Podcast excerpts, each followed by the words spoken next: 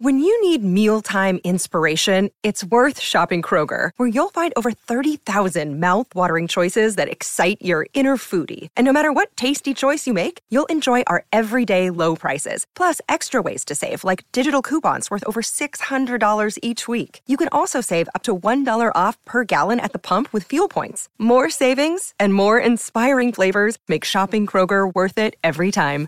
Kroger, fresh for everyone. Fuel restrictions apply.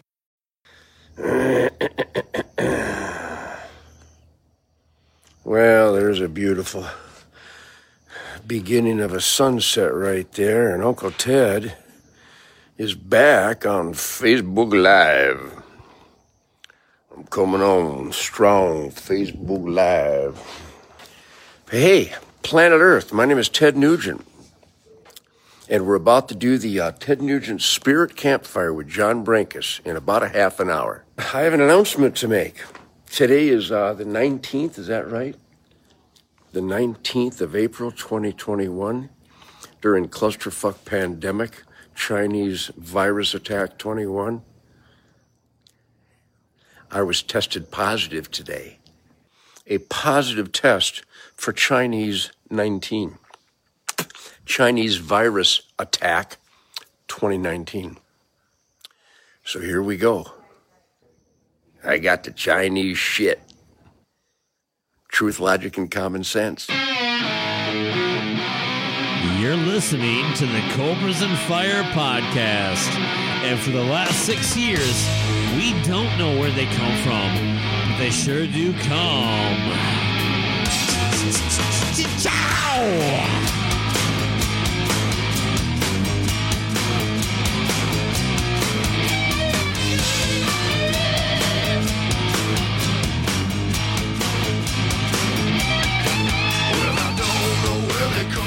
They sure do come.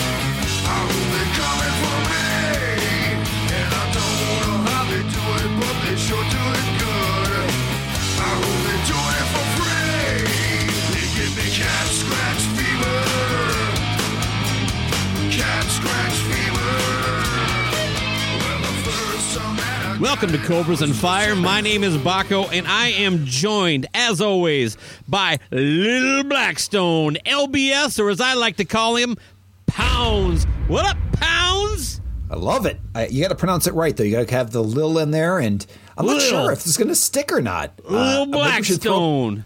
yeah, maybe we should put up up on the put a poll up there on the page. Yeah, go see for it. If people want, Maybe a uh, little, little LC.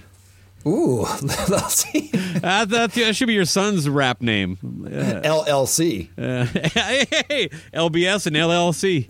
No, I mean the thing is though is I actually after we did that episode I googled Little Blackstone and it's available. There's nobody. There's nothing that pulls up for Little Blackstone. You type in loose cannon. There's actually a loose cannon podcast, which is a Buccaneers podcast, and all this other Uh, bullshit. and Aaron So- Baker, a fellow podcaster, uh, he. Uh, oh, I should tell you, um, he he did want me to pass on something that he he loves the show. He really enjoyed your appearance on the uh, uh, Nirvana Nevermind episode of whatever Oh. Nevermind.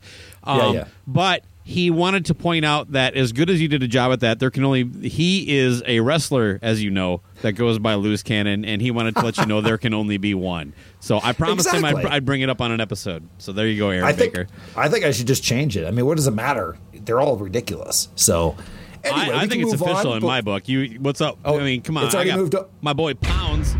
Okay, so we're just moving forward. Okay, excellent. But anyway, so what's up? I feel great. I haven't been in any major car accidents lately. Uh, how about you? Oh yeah, so this weekend I was heading back from skiing. oh, it must be nice. Yes, it, it's beautiful. It's beautiful. Went to the uh, town of Breckenridge and What know, a got in the fucking slopes. shithole. Yeah, That's where they anyway, make so- Coors Prime. I just made Excuse that up. me? I just made up a beer and Yeah, yeah, and a story. that- that's So- gold- that's Uh, golden. Look, Anyway. jealousy and envy. Okay, that's Yeah. that's, that's my go-to setting. Anyway, carry on. That, that's fine. So anyway, so so we're heading back on uh, on the highway, and you know, a- as you know, the the uh, topography of Well, of Colorado is rather hilly, and uh, you know, uh, uh, it is as it happens sometimes. Everybody just breaks all at once, so we came to a complete stop. I was in my buddy's car as the passenger, front seat, just two of us, and uh, this car. Like a Chrysler 300 just came like 45, 40 or 50 miles per hour, just slammed in the back. I mean, I sent you the picture. It's just toast. And then it smashed into him. That car smashed into two other cars. And I just remembered, I, I think I sound like a Tourette's, you know, uh, patient or whatever like that. Just all of a sudden I went, fuck, fuck him, you and I just went forward. I can't and- imagine how you would have been uh, dealing with this. I, I, I, I actually feel for you. And but you know, because I listened to to uh, as a boy to wear your seatbelt, I've got I'm basically bruised across my ribs, like uh, I call it the uh, the uh, Miss America sash bruise. Oh, basically, like, your you know, chest is the front cover of Van Halen Diver Down. there you go. It just has Uh, that reverse. It, the white area is red and the red area is white. That's your chest. Uh, Perfect. There you go. but like, but the, the thing that's amusing is that uh, it hurts anytime I laugh now. Uh, but nothing's broken. Uh, no broken ribs. But uh, and then actually nobody that that that pileup nobody's nobody got really hurt. So uh, everybody was strapped in and the airbags didn't go off. So I don't look like I don't know like I got into a boxing match or whatever like that. But uh, yes, indestructible, Lil Blackstone. right on, LBS. Uh, you know, uh, er, late '90s, the Black Crowes did a free concert in downtown Minneapolis, uh, and I was there with my boy Wilson, who I've mentioned on, on the phone. And we did, Yes. once that was over, we all uh, it- I had my car and him in his own. With there was like a group of eight of us, so we had two vehicles. We were heading to downtown St. Paul to hit up a, a metal club. And one of those same in- incidents has happened on the freeway that connects those two downtowns, Minneapolis and St. Paul. Uh, everybody was able to stop on time except for one person, and that was uh, my boy Wilson. So uh, he's never copped to it, but I'm pretty sure it was because he was just jamming too hard, and singing to the radio. Uh, you know, he was feeling good that night, if you know what I'm saying. Uh, Yep. So yeah, he slammed into me, pushed me into the car in front of me. The guy in front of He me must have been you. Well, yeah, That's yeah. I. I was the meat in this this uh, three carb sandwich. sandwich. Uh, so I got hit on the front end and the back, and the person that I ran into must have been fucking hammered because he had to stop because of the car that was no longer there. Mm-hmm. Okay, so the the, per, the the person that caused the whole accident was gone. This person got out of his car, and at this point, Wilson is basically having a nervous breakdown, and he just took off. Uh, like he's like, and he had him and Wilson had the worst damage of the three of us. And Oh, my God. And it, it just. I don't know. It kind of reminded me of that. It was probably much slower collision because everybody stopped except for Wilson. and then, but uh, Oh my god! I I'm, I'm, I'm glad to hear you're okay though. Yeah, yeah. Um, well, the per- reason is, is I was in a BMW X5, by the way, and uh, that kept Of course you were. that kept me protected because of the German engineering. Oh yeah. Did you drive it home? Uh, no, that thing is done. It's, it's cooked. My buddy, my buddy was just like, I was driving a fucking '96 Dodge Neon, I'm surprised you're not and you dead." know what? Fucking barely a scratch. I, I, I, I cracked a, a tail light, or I cracked a blinker light on the front, and a tiny little scratch in my bumper.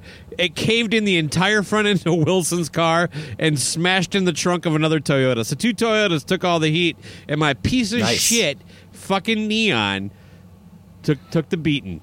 Yeah, you don't actually have to preface it with piece of shit. Yeah, this is true. you talk about a disposable car. Oh my god, those are the worst. Oh, you know, I, was young and it was fucking. No, I know those are great, but but my favorite is when you see the, the old Dodge Neons that are, in the Barney purple color. Those are amazing. It's tell you know how like sometimes headlights get kind of faded and kind of Oh yeah, uh, have that. That's foggy, one of our right? Yep. Uh, the Dodge Neon was the only vehicle ever that that happened to the windshield on a regular basis. Fucking horrible. Is that, are you sure that wasn't just your cigarette nicotine? yeah, probably. Yeah, and then yeah, all the like all the interior uh, panel was Just all yellow. That's beautiful, isn't it? When you're a Yeah, I was a smoker back then. That's right. Yeah. I, that's what I figured. Yeah, that thing had to stink. Ah, you know, I had the windows down, neon. tunes cranked. It was all good.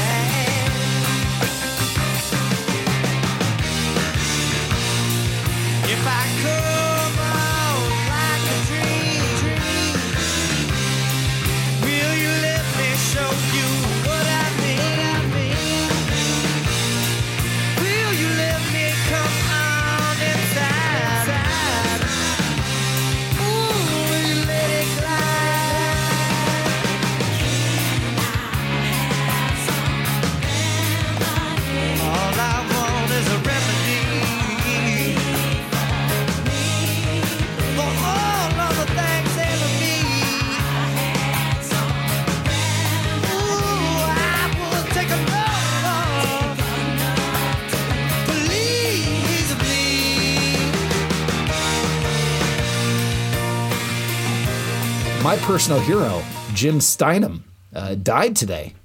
Oh, this is big news. Uh, not that he died. That that that somehow you know his name and he's your personal hero. I've always known his name just because I, I, I remember that I, I always knew that if Jim Steinman was involved with The Loaf, it was a decent album. If he wasn't, it was unlistenable. That's Yeah, all I know. I, I, I totally disagree. There is one record by Meatloaf that is worth listening to, and he did work on that one. Anything else? I'm with Aaron Camaro. Bat Out of Hell is the only thing worth worth listening to by them. Not as you m- like to purposely misinterpret it, but anything that has "Bat Out of the Hell" in the title is worth it. No, that's. Uh, That- look, I'll do fair. anything, but I won't do that. Yeah, I understand. I understand. So you know, uh, it's just interesting, like that the career of that. Like every twenty years, he would put out an album that had "Hell" in the title. It and- is and weird, yeah. And, but you know, Jim Steinman, a personal hero of mine for getting what a six-figure payday for not producing a Def Leppard record. That, my man, Really? is I didn't a- know- which one a- was that? Yeah, he was uh, brought in to produce Hysteria. Oh, I didn't know that. I forgot that backstory when we did that episode. I don't know You if we covered it or not, uh, but yeah, basically Mutt Lange bailed out, and then by the time they they got done fighting with uh, Jim Steinman, Mutt Lange had had uh, a long enough of a break that he was willing to uh, come back and help finish or read basically redo the record. I don't. There's apparently recordings that they did with Jim, but uh, God, I'd love to hear those. Those have to be so even more over the top. you know what I mean? Yeah, I don't know, Involving man. Be, uh, rear- I, I don't, I don't know how produced they ever got. You know what I mean? They're, anyway, I think that's a that's a baller move, man. I think he got like at least I can't remember what the number is sixty thousand or, or six hundred thousand, but he walked away with a fucking solid paycheck for like three weeks of work, and actually, I, th- I think a bit of a, a point on the album too. Wow. What was the? Damn it! Hold on. What's the Bonnie Tyler song? Oh yeah, um, he wrote. Uh, well, actually, I, I prefer the the version from old school. Every now and then I get a little bit lonely and you're never coming round. Every now and then I get a little bit tired of listening to the sound of my tears. Every now and then I get a little bit nervous that the best of all my years have gone by. Every now and then I get a little bit terrified. I see the fucking look in your eye. Every now and then I fall apart.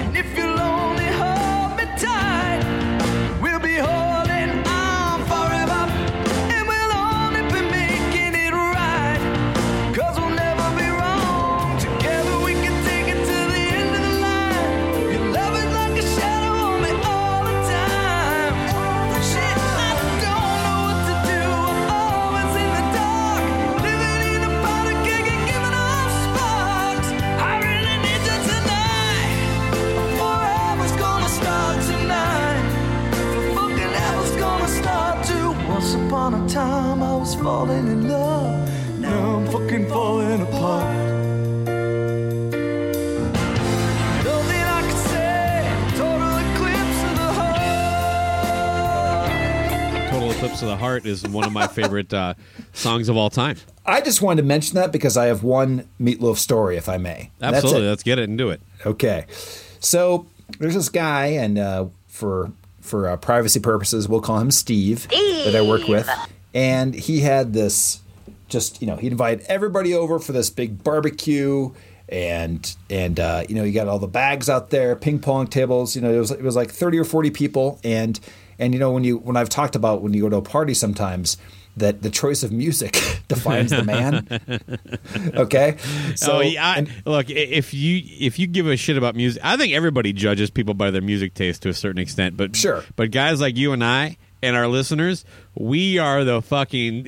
As much as we listen to fucking some garbage, we are the Yeah. snobbiest of the snobs when it comes to like judging some fucker. Anyway, carry Oh on. no, I mean, I mean, I'm sure you've had this where you've met somebody, they seem cool, you meet him at work, and then you then you go check out, you go to their party and they're playing whatever, and all of a sudden, pfft, I write them off. I'm never going to talk to them again. They're fucking horrible people, right? you yeah, just cut them out of your life. I'll share this now because I don't want to step on your story, but th- this is 100% true. We tried out a guitar player uh, before uh, Trouble joined the band, and everything went great. He was just a really good uh, like personality. He seemed to enjoy the music that we were doing, and he he he could play fucking exactly the, the kind of stuff that we wanted. He was he he was a lot like Trouble as far as stylistically. I walked him out to his car, you know, basically, and we were. I, my plan was to go back and say, "What'd you guys think?" That kind of stuff. Uh, he drove a PT Cruiser, and it was over at that point. I was just like, "All right, you are." Uh, I was. I shook his hand and said, "Yeah, all right, man. We'll we'll be in touch." And uh, I went back in and like uh, I was. Uh, I, I guess the drummer did come out with me. We both went in, and, I was like, "No," and he's like, "What? What?" And it's like he drove a fucking PT Cruiser, man. I that that tells you something about him. That's oh, and he was also very he like told us all about it too. That that sold it. But anyway, Oh, that he had. Okay, so there's so, a little Jesus Chrysler nugget for everybody out there. Ah, there you go. I love it, and because we, So we, we get are- to his car are- and he's like, "Oh yeah, I get, I'm in this PT Cruiser club," and, and he detailed it like and all with like little plastic chrome uh, attachments on his door handles and stuff. And I was like, if that guy is that into his PT Cruiser, I just I can't be in a band with him. Nope. See, it's it's that kind of thing. It's uh, listen. first off, the little fun Wish I could fact, say I was joking. We, we we like to not stay on uh, on the subject, but uh, so we all, we went to PT Cruiser territory. Just so you know, do you know that the PT Cruiser is built same engine, same frame, same everything as a Dodge Neon? Just that other thing put on top of it. I actually have heard that before. I don't I don't know that I've been been able to pull the nugget out like you did, but I did uh, hear that before. Okay, but they sell for a shitload more, and it looks goofier. Yeah, So anyway, that's little a, fun that's a fact for- Uh, not a not a man in a rock band would drive. So that when I when I worked in the rental car industry and we had that and it was like the last thing we would give that we would try to give that thing away to everybody. They'd be like, you know what, I'll fucking walk. like I'm not going to be seen in this thing. oh man, And had, we had one with wood on the side too, so it looked like the, uh, uh, I the car from you're about. Vacation. Okay, that was a sweet Anyway. move. so back to the barbecue. You ready to go back? Yeah, let's get into your story now. Sorry, like I said, I knew it was going to be kind of funny, and I didn't want to hijack it at the end of yours. So let's. Uh, I don't care. That's fine. Listen. So anyway, so we, so we go to this party. There's like 30 people from work there, and he's got everything set up. Like you go to a party and you judge it, organized, tons of games out there, couple kegs, all that stuff. But enveloping all this beautiful outdoor. Developing. You summer- were just dropping the fucking multi-syllable words today. Anyway, I, I keep interrupting you, but I'm just impressed. Okay, so with all this, the background is filled with "Life is a Lemon" and "I Want My Money Back" playing playing this song. That's this is on on, on the, the sequel, the sequel that has the "I'll Do Anything for Love" uh, number two that came out. Now realize, I want to give it make sure you understand the timing of this. This is 2005, Okay. so there's there's iPhones out. Um, no, not iPhones, but there's iPods, MP3 player. uh, There's multi-disc. There is one disc in this jam box, and that's fucking Meatloaf, Bat Out of Hell 2. That day, I heard that on repeat four times. This was the only music playing. I think this is a story you told like in episode four. This sounds oddly reminiscent. I, I may have talked about this at some point, but it is it is ingrained in my memory because it was the oddest uh, barbecue soundtrack I've ever Yeah, heard in my life. So I always think of uh, my friend's mom, who like after she got divorced, started drinking a lot and banging his friends. Uh, when I think of this record, she that that was right around the time when this album was fresh, though. Yeah, she would Yeah. just you know come home from the bar and uh, just crank up the old meatloaf, baby. But that, and I remember uh, going up. I not at a barbecue though. Not at a barbecue.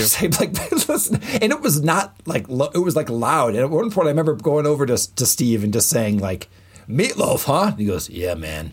And I was like, "God, I don't care what your favorite band is in the world. You do not let the same CD play again and again and again. That's torture for any band." Anyway, that's it. Jim Steinman, rest in peace.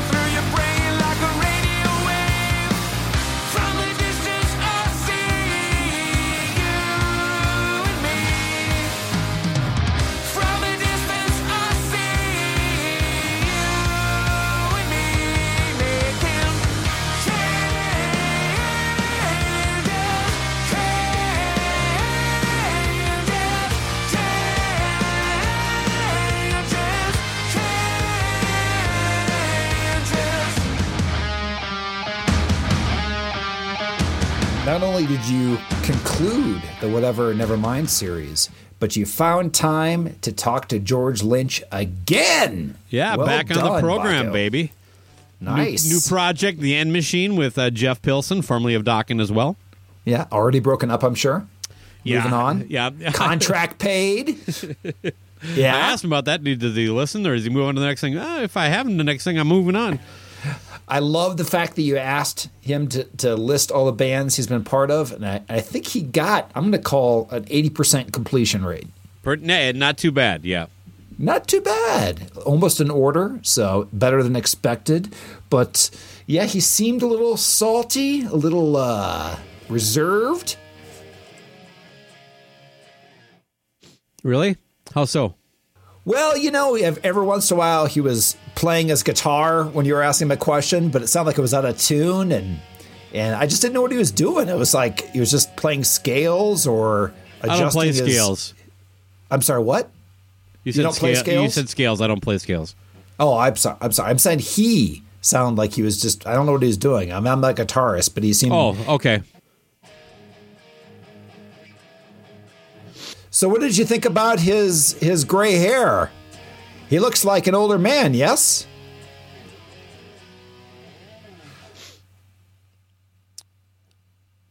In what way?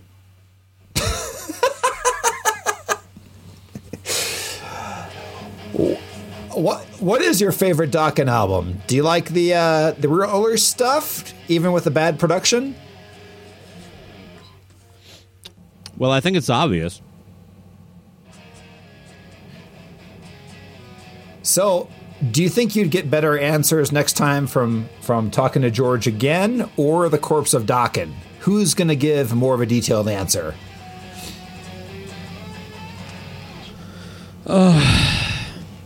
There's not going to be a next time, Loose. Can we move on here? Yeah, you get.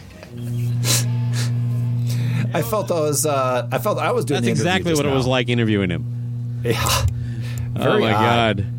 But I'll just give you kudos because I enjoyed it actually more than the last one. I, I can understand being in the mix, but but the the questions, the answers, you still got some entertaining uh, content out of him, even though he seemed kind of uh, a bit dickish that day. Yeah, I, I appreciate that, and I, I don't take it personal. I've actually kind of heard things about him. I thought the first time he was on, he was great, but I, and as much as I liked the first interview, a listener actually messaged me and reminded me that the first time he was on, it sounded like he was doing dishes the entire time. so maybe he just he's a guy who, who can't not be doing something. Yeah, he's a multitasker. How, how is he not a multitasker? Look at what he does for his life. Well, exactly. He's I mean, uh, it's unreal. Yeah. And you even asked him like what have you been doing during COVID? And there was a fucking list of stuff he's been doing since since he's been in lockdown. So he, the man does not just sit around. No, he does not. Uh, but uh, yeah, you know, God bless him. But yeah, the next time, uh, uh, you know, he comes on uh, or get get the opportunity, I'm probably going to pass because let me just uh, sum it up like this: uh, George Lynch, kind of a dick.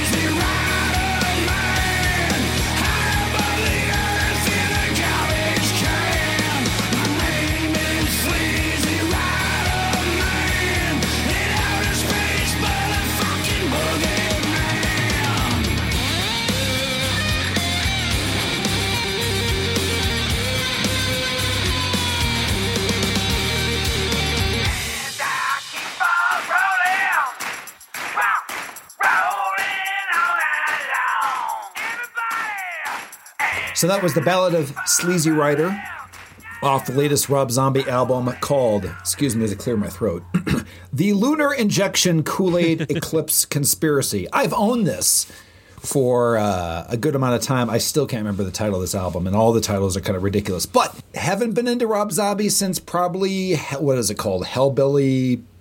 Yeah, Deluxe for me, he's been um, it was White Zombie, and then um, the one solo album. As a live performer, I have enjoyed every time I've seen him. Uh, always, well, always as well. delivered. But yeah, Yep. the, the albums have been largely miss. I, I, I can tell you that I don't think that he's ever put out a good, an entire, entirely quality album. Like usually kind of top heavy. Even the one that has Dracula, I can't pull it right now. It's Hellbilly something. It? Hellbilly Deluxe is what you're talking about. It is. I was right. Okay. Even So Hellbilly that- Deluxe Two wasn't that good. No, no. Um, but but yeah, yeah. Oh, by the way, he's one- doing a Munsters uh, uh, uh, remake uh, for for fucking Netflix or Hulu or something. Uh, yeah, I got to tell you, I, I liked his movie career until he did a sequel to Halloween, and it's been pretty much. I don't know. I guess I didn't mind Lords of Salem or whatever, or Salem, whatever that was called. But Yeah, no. Lords I, of Salem. I, I got to tell you, actually, the I original got I got shit Halloween. from Craig Smith for not having the of or, or the of the i- i- in embrace of the Alyssa Milano's boobies on your TV screen. So. Yeah. You motherfucker. and- and the new Grammatarian or whatever. Uh, but but with with that said, You uh, motherfucker. actually, Rob Zombie's remake of Halloween, the first one, is one of the first movies, I, one of the only movies I've ever walked out on. Um, I just I just thought sucked. I like the I- I first one. Uh, I didn't. I didn't care for any of the characters. I didn't care if any of them died. Basically, if it's a horror movie and I don't like anybody in the movie, and I don't care if they die, I'm fucking out. What'd you So- think of A House of a Thousand Corpses? Uh, I think it's genius Well, that was to me. that was at least somewhat original in execution and things like That's that. exactly it was. It was something unique, and I, even the the sequel, The Devil's Reject, was actually more of a solid movie. Um, Yeah. Even though I probably prefer House of a Thousand Corpses, I, I, I would probably say, as far as quality, the the, the the the Devil's Rejects is better. I haven't seen the third one though. Uh, at that point, I'm I'm done looking at his wife in, in movies. So exactly. So, so the breakdown is though that that I'm just going to give a quick album review on this, since it sounds like you have not purchased and listened to in full. Is that accurate? correct. Yeah. Okay. So I was, uh, I gave It's it a spin, and it's again, in the queue, as I like to say. Sure. And and I have not even besides the song that you featured on the show, like I haven't even been interested in listening to a Rob Zombie Rob Zombie album in a solid two decades is my point. And I was like, all right, I'll give this a spin. It has 17 tracks on it, it but it comes in only at about 40 minutes. Six or seven there's six or seven interludes and none of them are wastes of time. They are all like they go over they they vary in style to like Black Sabbath, you know, acoustic intros to more electronic to all this kind of stuff. That, but it, my point is, this album, when we were making a joke about the uh, uh, the fast forward tape and finding the space in between, this is the same thing as like an Operation Mindcrime or The Wall. There's no song would- search on this fucker. No, there's no way. It just flows. How would it work on eight track? And what songs would they cut in half? I don't know, but I got to tell you, this has this is everything that is that. If you're a Rob Zombie fan, this has everything that you'd want from him consistently with a variety of styles all, All the way through. John Five is like I've always thought that that him in that band is kind of like bringing a, a gun to a knife fight. Like you don't really need all of his his talent in it, but Really? he does some just awesome guitar work within it and very innovative. So anyway, I recommend I think he's it. the kind of perfect kind of guitar player for Rob. You know, a little bit of a, a classic kind of guitar player, but also ki- kind of that uh, industrial kind of uh, angle that he can pull in. He just plays some really cool rhythm. I'm just saying that they don't have like big intricate solos usually in it, but there's all kinds of cool breaks and bridges. If you like Rob Zombie, you will love this album. That's that's it. That's all I got. Well, what if, what, if, what if you didn't like Hellbilly, Hellbilly Deluxe, but you enjoyed everything afterwards? uh, then you're an idiot because it has not been good. What else you got? What's what's in the news? Uh, I one mean, of it- one of our um, uh, I don't know. We, we we like to call them mascots, but one of our early talking points, the one of our early mascots, Mm-hmm. Aaron Lewis. You you had a one of my favorite stories early on, and, and was like the, the whole "you can do it" thing. Oh. Uh, at an acoustic show. See, when I told you about the accident, that actually made me laugh. I completely forgot about that whole thing. Do you want to recap that real quick? I can do it in 30 seconds. Yeah, go ahead. All right.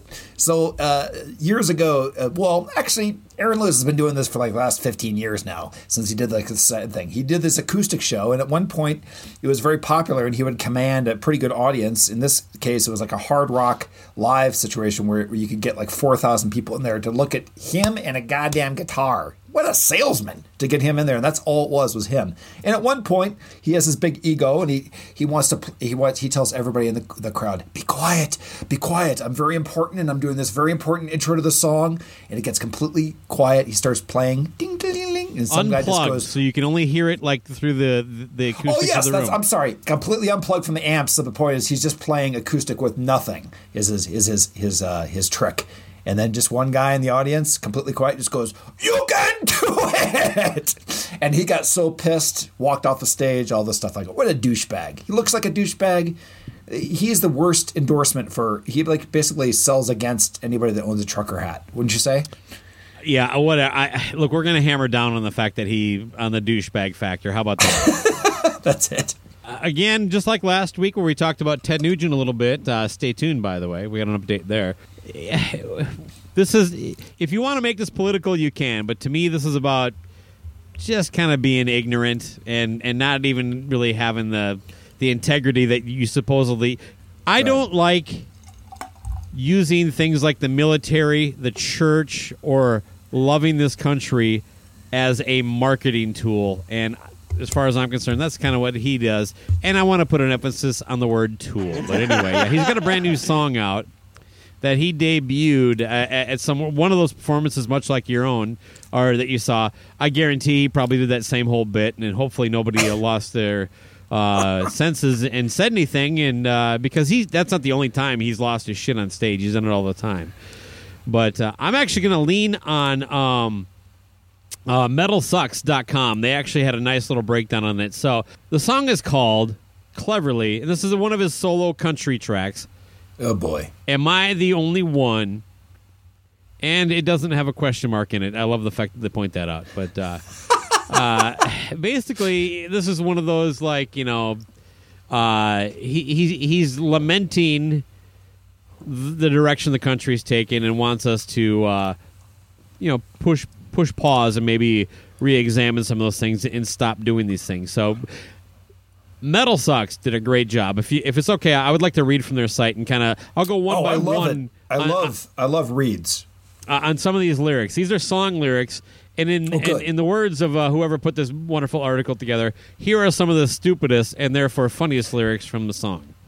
All right, so Let's go. Um, I- I'll, I'll open with uh, what they, the lyric, what they said, and then uh, toss it to you, and then we'll kind of go through a few of these. Is that all right? Yes, I, I feel that there might be a new show called "Is This a Lewis or a Lie?" coming up here soon. what do you think? Uh, ding, ding, ding. Yeah, let's do that. That's one of the best ideas I've heard from you in the last ten seconds. Okay, good.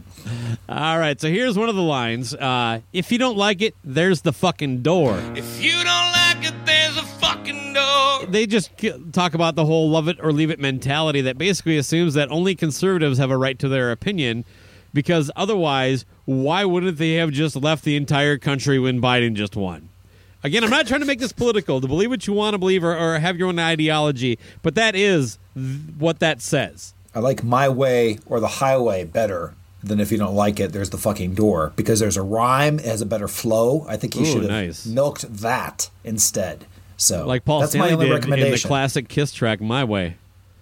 yeah, exactly. Actually, he was more like, if you don't play my game, I won't play. Uh, more like a, Right. a petulant child.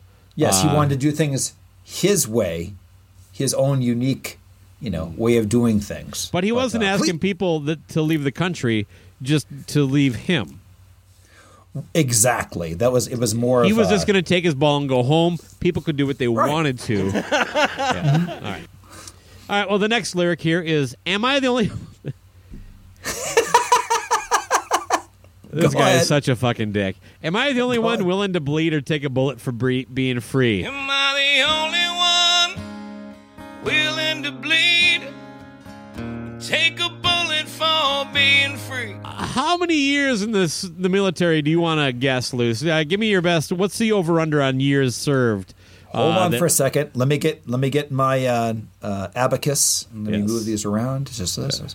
I come up with zero. According to uh, uh, Metal Sucks, there is uh, no evidence that uh, Lewis would bleed or take a bullet for being free. Uh, as the next lyric that they, that they highlight here is "As statues come down in a town near you." As a statue's coming down in a town near you. Now, this seems to be Lewis advocating for the continued celebration of racist Confederate leaders. Sure. Do you know what state Aaron Lewis hails from? Um, I am going to say he is from Jacksonville, Florida, because he seems like a Jacksonville, Florida man. Well, he seems to have adapted Florida man as a as a as a uh, uh, maybe he identifies as Florida man, but he is actually and as a guy who probably hates anybody who says they identify as something they're not. Yeah. Lewis is from Massachusetts, which, of course, uh, anybody who took history in first grade knows they fought for the Union. So even if you you wanted to to uh, um, honor the people who lost the war in your southern state, uh, Lewis is uh, once again a bit not, not exactly a guy with a ton of conviction. Is all I'm getting at here. I think that if you if you if you did like the whole ancestry.com thing, that you would find that he is 90% Florida man. What do you think? Ah, you know what? I think he's playing a role. I think he's. He, I think this is all marketing. I think. I think Ancestry.com would find out that um, he might be a distant relative of. Uh, uh, I don't know the Kennedy family, the the the kind of that the part of the family that seems a little slow. Sure. That's- and I think I think the breakdown is 90% Florida man, 5% Neanderthal, and 5% just plant. Any kind of plant. what do you think? Well, you just contradicted everything I, I, I just said. So, uh, you, Damn it! By by starting with sure. so, no, I think this guy's Yankee through and through. He is not. Uh, uh, I think he's a pretend Florida man. I, I think uh, he he wants to. Uh, I don't know, print bumper stickers and sell them. He does not actually have the conviction, uh, the courage of his convictions. But I have one last lyric. Then, how about that? How's have you heard this song? Does it have some good melodies and hooks? Um, well, for the only Or, fu- or is he consistent and there's neither of those? It's just like stained in all of his other. I would music? describe this as la- lazy country. I'm just going to call it lazy country. I'm hoping he does a, a rewrite of "It's Been a While." That's just uh, with these lyrics. Imagine if uh, Hootie and Hootie and the Blowfish uh, was fronted by Aaron. Uh, that that's what I think. Yeah. So. Oh boy, that's a good one. I like that. All right, so uh, the last lyric I'm going to share with you here. Um, I don't know. I love what uh, Metal Suck says with this. So I'm going to I'll read the lyric and just uh, read the first sentence of their their follow up. So the, All ly- right. the lyric is: "Am I the only one who quits singing along every time they play a Springsteen song?" Am I the only one who quit singing along every time they play a Springsteen song? Damn, that is a sick burn, brah. I don't even get it. He's so this is this is a uh, dissing Springsteen. Yeah, I'm- apparently uh, Springsteen's not American enough for for Mr. Lewis. Okay, You know what it was? Is that that show you you were at? That was Springsteen in the audience yelling, "You can do it, man!" You can do it! it all comes full circle. It was the him. All right.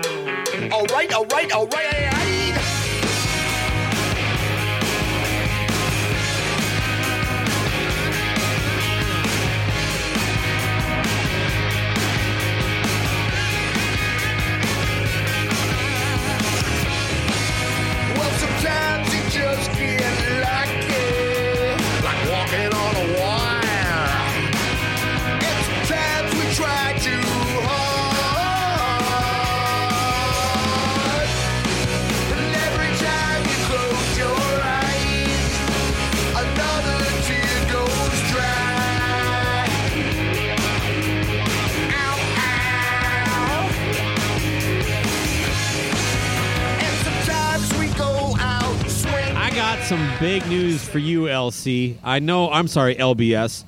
Uh, whatever we're going to be calling you from this point on. Uh, Yeah, be, what have we- what have you been big, calling me Big baby episode? Jesus. Uh, yeah, I just. Uh, oh boy, Biggie Smalls. Uh, it, it- there is uh, a, a one of these uh, biopics coming out on Netflix. Another one, much like they did with The Dirt, uh, by a band that is definitely near and dear to to both of us, or at least as, as far as our knowledge base goes. Uh, Kiss has their own shitty fucking biopic coming out, uh, a Netflix produced one, and they're going to call it "Shout It Out Loud." Oh yeah!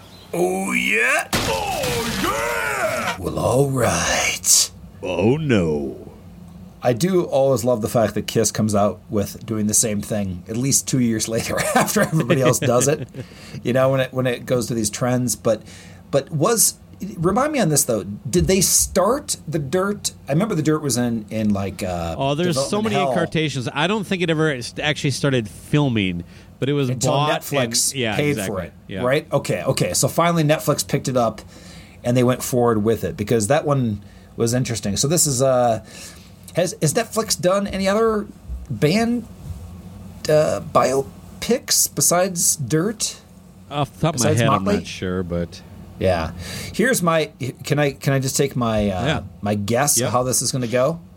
Okay. First off, it's going to be PG rated.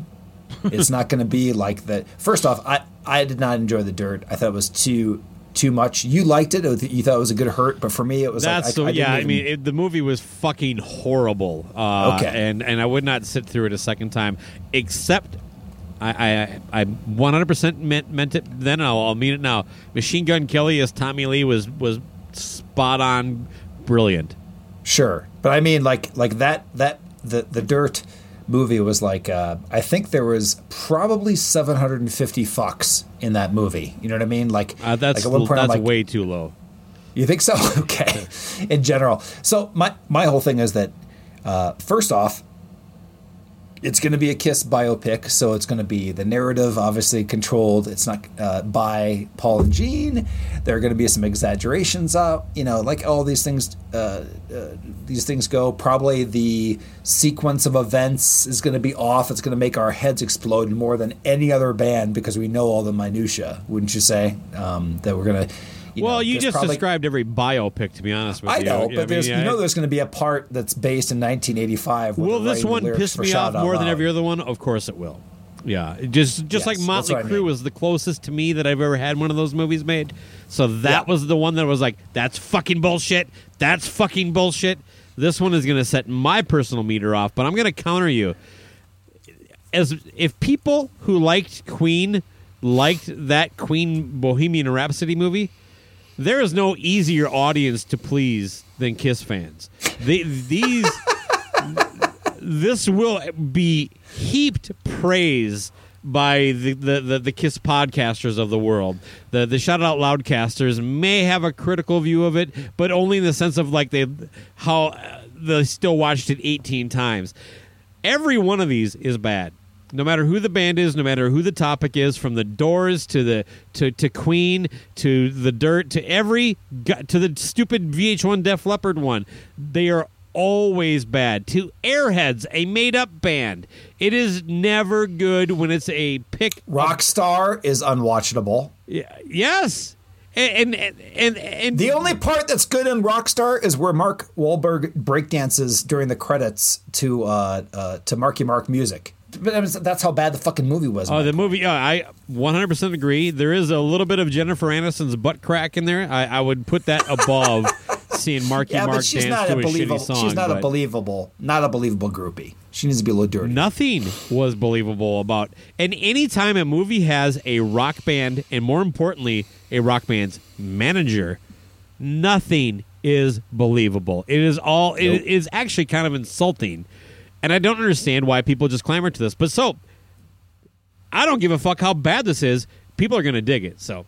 And it's going to be fucking horrible. And you were right. It's going to be fucking PG. It's going to be Gene and Paul controlling, you know, their side of the story. Uh, I would even bet if you if you clock the minutes, uh, Gene and Paul have equal, exactly equal amount of screen time, whatever character plays them to. And then about 10% Ace, and five percent Peter. Uh, I'm I'm throwing that out there now. I'm going to make my prediction right now. This Yeah. movie is going to start with the formation of the band, like most most biopics obviously do, in 1973 or 72 or whatever it is. It is going to end before Dynasty. It's going to sh- it's going to it's it, the arc is going to be almost like these uh, banger films where it just Kind of like ends Mo- you're ev- basically saying it's going to be like The Dirt. I guess so. It's gonna it's gonna end there, and then it's gonna show the reunion in in '96, and it's gonna end. That's gonna be the the arc of it. They're not gonna go through the '80s and the Unmasked and all this kind of stuff like that. That's what I predict. Well, here's what they're reporting. Go ahead.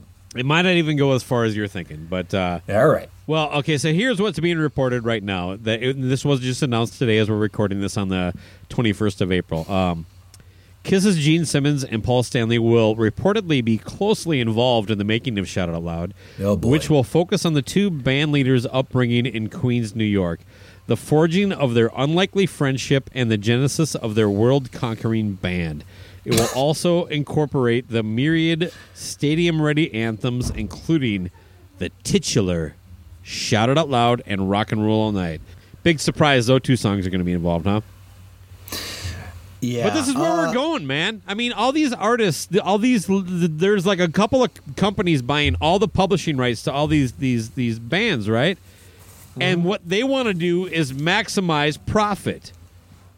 So, I, Oh, it's a profit deal. Kiss sold, yeah, Kiss sold their publishing, I think, years ago, uh, in, in some sort of probably uh, as much as much as people like to talk about Gene, especially being a great businessman, in a horrible move because that's why they're not involved in any of these reissues from Universal uh, on vinyl and all, all the, the, the, the, the deluxe editions and things. If you like these shitty fucking movies, get ready for a ton of them because this is just going to be coming, uh, as far as I'm concerned. Now there was a a kind of um, you remember for a stretch there, like the the Eagles and Rush and all these other bands had these kind of like glut of like all these like documentaries that were really good. Like the Foo Fighters had one in there, and, and Kiss had one that was being worked on, but that actually ended up getting scrapped largely because Gene and Paul, like the guy was like, you guys are just a little too involved. You want to shape the story instead of letting me tell it. Right. That's what I'm saying. Like anytime, anything that's going to be interesting. I think that was going to be called "You Wanted the Best." Uh, yeah, yeah, yeah. I remember. That's my that, point. that was is the most you- recent, always- but, but that was an actual documentary, not a biopic. Right. I, Right, I'll, I'll right. take a documentary hands down every day, even a bad one over a biopic. Yep. Biopics are stupid. I agree. Yeah, uh, that that's going to be much more interesting. But yeah, that, that's what I think is going to be. Um, you know, I, first off, their upbringing or anything like that. Yeah. If it's if it's more than five minutes of that, I don't care about that. That's the stuff like the first part of the biography where you just flip through the first hundred pages and then you get to when the Yeah. band. Yeah, is- I actually credit the guy who wrote the, the script for The Dirt for just kind of like getting right to it. You know what I mean? Like, yeah, you- you like- if there's one thing, it's like we didn't hear how any of these guys related to their parents or stuff. Not Don't care. Not too much. You know what I mean? No, enough, en- enough to get it that Nikki. We we get it. You hate your dad. That's- Yeah, that's it. Let's let's get into the the stuff. But uh, it it'll be very disappointed if they don't, you know, uh, leave some of the more I don't know risque uh, things from from the '70s and going forward. But I am also going to predict that this movie is going to be exactly 90 minutes. It's not going to be anything more. It's going to be the minimum expectation for what a movie length should be. It's going to be 90 No more. minutes with credits. Yes, with credits and the intro and the little uh, all the companies involved stuff in the beginning. Yes, I have two predictions. go ahead. Joe Polo's going to watch this while laying in bed, and and uh, Julian Gill will will pay for it, but something will happen.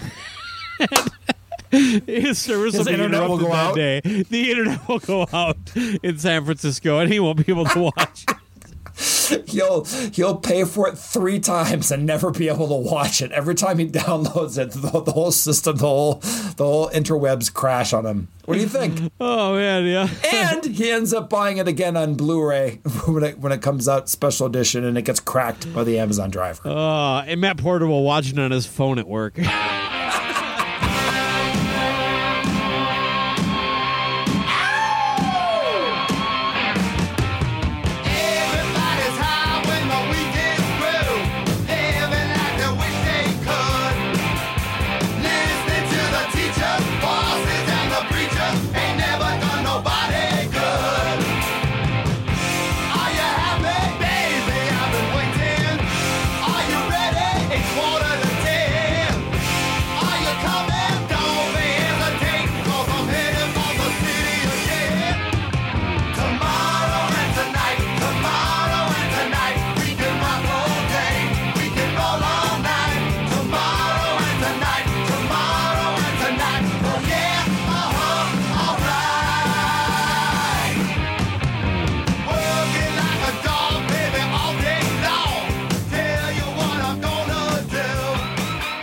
So last episode, we talked about the Nuge and him. Yeah. Yeah, the Wang Danger. hmm The Scratcher. The Wang. Did I ever say he's a Wang Danger? I think I did. he's a wang, yeah, you said he's a wang dagger, yeah. Too- Yeah, not yeah. bad. He, you know, he didn't believe in COVID and he was mad about things for the first 18 versions of it uh, not being as is talked about versus the 19th version. And what happened? Ted got COVID. Same day our uh, our, our episode came out, and uh, I call that karma. Thanks, I think Ted. we did that. Yeah. Thanks, sir. If people are, googling COVID and nudes, they might come up with a ridiculous show on the old uh, Google machine. And it's it, it's interesting you mentioned karma because karma became a more popular phrase used on the Cobras and Fire group on Facebook that day. Mm, exactly. See, trending the word karma, Nuge karma. Yeah, very narrow trending, but yeah, it was trending. Yeah, sure. Yeah, yeah. Not too bad. Yeah. not too bad. Not too bad for that trending. But uh, yeah, I thought it was very odd that he was. He really went into it saying he felt like he was dying. he, felt, he felt terrible and all this stuff. I'm like, I can't believe you didn't just take the hit and shut the fuck up. If you have all these conspiracy theories, you know what I mean. It kind of just defeats all of your rants up to this point. But I like the fact at the very end, he he or very beginning, he's like, everybody told me that I should not announce this. He's like, so you do have people around you that give you advice that you should take, uh, and you don't take it. Well, he didn't took it. He, they must have been saying, don't go out and say COVID's fake. No, they don't give him that advice. They said don't don't don't reveal the truth, and he did. Oh, the old. Nuge, seventy two point four on this earth. It, and apparently, he announced this uh, during an episode of uh, his internet show called Spirit Campfire.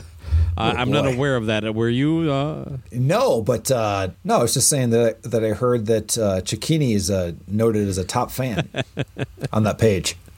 oh my god! I think uh, I think Ted uh, uses uh, pictures of uh, Cicchini as kindling to start the uh, the fire.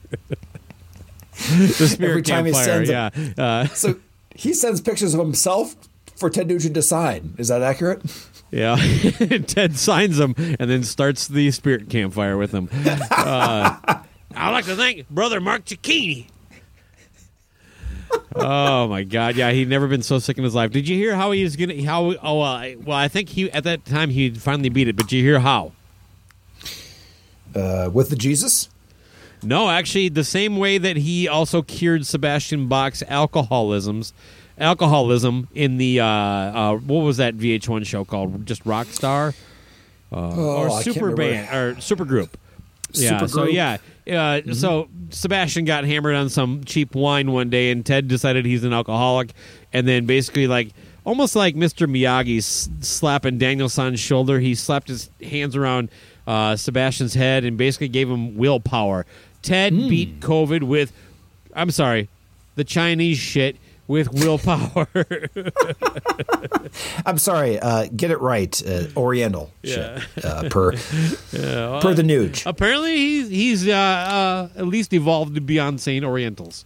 Mm, good. I'm, I'm very proud of him. He's uh he's really grown up. I can't. Four I can't years ago, it would have been the Oriental shit. yeah. Today, exactly. it's Chinese shit. Mm-hmm. Well, I have a little thing. Did you have more, by the way? No, please continue. I just We just talked about it in the last episode where he was doing the whole what happened in COVID's 1 through 18. I started to see a pattern. I actually noticed something there that, that Ted is actually grieving. His whole financial existence, it, it might be just a big house of cards. You know what I mean? Who knows how well this guy has done with money? We've already exposed him as an idiot, so he probably isn't great with cash, is all I'm getting at. Ted is grieving, and I have put together a pattern that basically shows the five stages of grief. You know, so we'll, we'll call this the five stages of grief, the Nuge edition. The first stage of, of, of grief is denial. Last August, Ted the, uh, announced that the coronavirus was a leftist scam to destroy Trump. The keyword there is scam. It's not true. He's denying it okay. anger. Fast forward to just this last March. Ted said he wouldn't take the vaccine because he doesn't trust them. He called the vaccine them, first of all. That, that tells you something right there. Um, that it's not a real pandemic. Later that month, he attacked the effectiveness of wearing a mask. Like he attacked it. He's angry. Don't wear a mask. It's stupid. I'm the dude. Right, right. The rage. Yeah, the next stage, we all know is bargaining. We covered in the last episode of Cobras and Fire that Ted seemed desperate as he lamented the lack of touring again. Why no lockdown for COVID 1 through 18? He's suggesting we end the lockdown. Like he's desperate to get out there. He's begging, he's bargaining. And come, course. uh, come April 19th or April 20th when it was reported, whenever it came out, we hit depression, the fourth stage. He announced he got COVID and he was actually quite sick. Ted, being 72 years old, as you quickly pointed out, he corrects to say 72.4 to be exact, as if he's trying to convince us that he's smart, is among the risk groups of people that were, you know, for this this this uh, virus. So he was taking an added risk this, this entire time but yeah, it, it just seemed like he's he's he's depressed. He's never been so sick. He got the Chinese shit. What a pain in the ass. He could hardly crawl out of bed the last few days. So he was officially tested for COVID nineteen. So so that just leaves acceptance, the, the the fifth stage loose. So we were fortunate enough to sit down with Ted and have our own little Cobras and Fire intervention to try to lead Ted the horse to the water that is Yes. acceptance. We just wanted to help the Nuge because we are probably the two most caring podcasters on the planet, especially when it comes to the well being of uh, uh, the Motor City Madman, Ted Nugent. Yeah. So, I, I, you say horse, leading a horse to water. I say leading the poontang to hydro. all right. All right. So, uh, here, it, it- so let's get into it. Let's share with the listeners here. We are here with the uh, Motor City Madman himself, Ted Nugent, heavy into the throes of COVID 19. What up, Ted? Uh, six feet, bro. Well, there's a beautiful beginning of a sunset right there, and Uncle Ted is back. we have much spirit here at the Nugent epicenter of shit kicker freedom, goodwill, and decency, and we're about to come on with the uh, definitive We the People campfire. Right on, man. That sounds like uh, a rip roaring good time, but uh, uh, y- are you sure you're up for it, Ted? You probably can't tell because my positive spirit, my positive attitude plows right through all the negative. But I got an announcement to make, and everybody told me I should not announce this. Sounds juicy. What is it? Hey, planet Earth, my name is Ted Nugent. Hmm. Not gonna lie, I was kind of expecting more. Uh, LC, you got any questions for the Nuge? Have you ever had the flu? I have had flu symptoms for the last 10 days that have just, I thought I was dying. I mean, just a clusterfuck. Here's a, see that sunshine over there? Any chance you uh, you, you got COVID nineteen? Today is uh, the 19th, is that right? It's actually the 21st. The 19th of April, 2021. It's the, t- the twenty During first. clusterfuck pandemic, Chinese virus attack 21. I was tested positive today. I got the Chinese shit. Uh, crab rangoon. Instead of answering those questions, I said to the doctor, Hey, doc, if I uh, test positive, what will you do different if I test negative? All right, I'll repeat that question. A doc, please a number of doctors, which I truly revere. I revere, in fact, I thank the doctors. Thank you for dedicating your life to making people well. The Hippocratic Oath do no harm. Well, let me ask you, Doc, if I test positive, what will you do different than if I test negative? And the doctor went, Nothing. But it's good to know. I said, Well, hang on a second, Doc. If I test positive for the Chinese virus, what will you do different for me than if I test negative? And all the doctor said, Nothing. and he said, But it's good to know. And I said, You know, Doc, I never went to college. I was too busy learning shit. If you say so. And I know the English language pretty good. I'm not a Webster's dictionary, but I can make my point and I can grasp general dialogue. I said, Doc, you say it's good to know. What would be the good from knowing? If you can't do anything different for me if I test positive than if I test negative, you say it's good to know. What's the good? If it's good to know, what good are you offering me? What good? There's no good.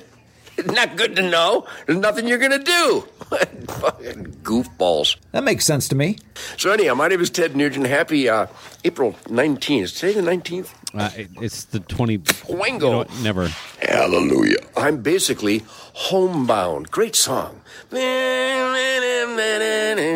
I'm homebound, i.e., quarantined. Barack. Must be all the toxins.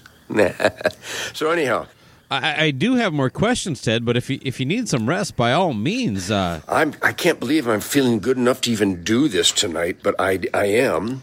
I'm not really, but I'm going to do it anyway. I'm, I'm notorious for plowing through any obstacles, including a positive test for Chinese 19. any chance I could get, convince you to lay off the spitting? That's a no. There's a rattly cough for you.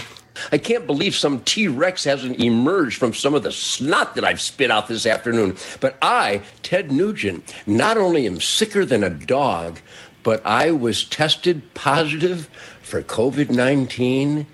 I've been around. I've been around a long time, seventy-two point four years to be exact, and it's been quite an adventure. And I'm not even warmed up yet. I'm not even. I'm. I- I qualify as Lewis Clark and a whole gaggle of Sacagaweas, but I have never been so sick. So Ted, you mentioned you were seventy-two point four years old. Now, are you are you uh, uh, basing that math on a ten-month year? Truth, logic, and common sense. Um, according to who? We the people. You are friends with the My Pillow guy. How often do you two hang out? What a great guy. The My Pillow, I'm telling you, as the enemies of America attack and try to destroy the lives of entrepreneurs and businesses who stand up for God, family, and country, which is exactly what Mike Lindell stands for with My Pillow. We will be announcing, and I think I've already listed it now that I'm back on Facebook.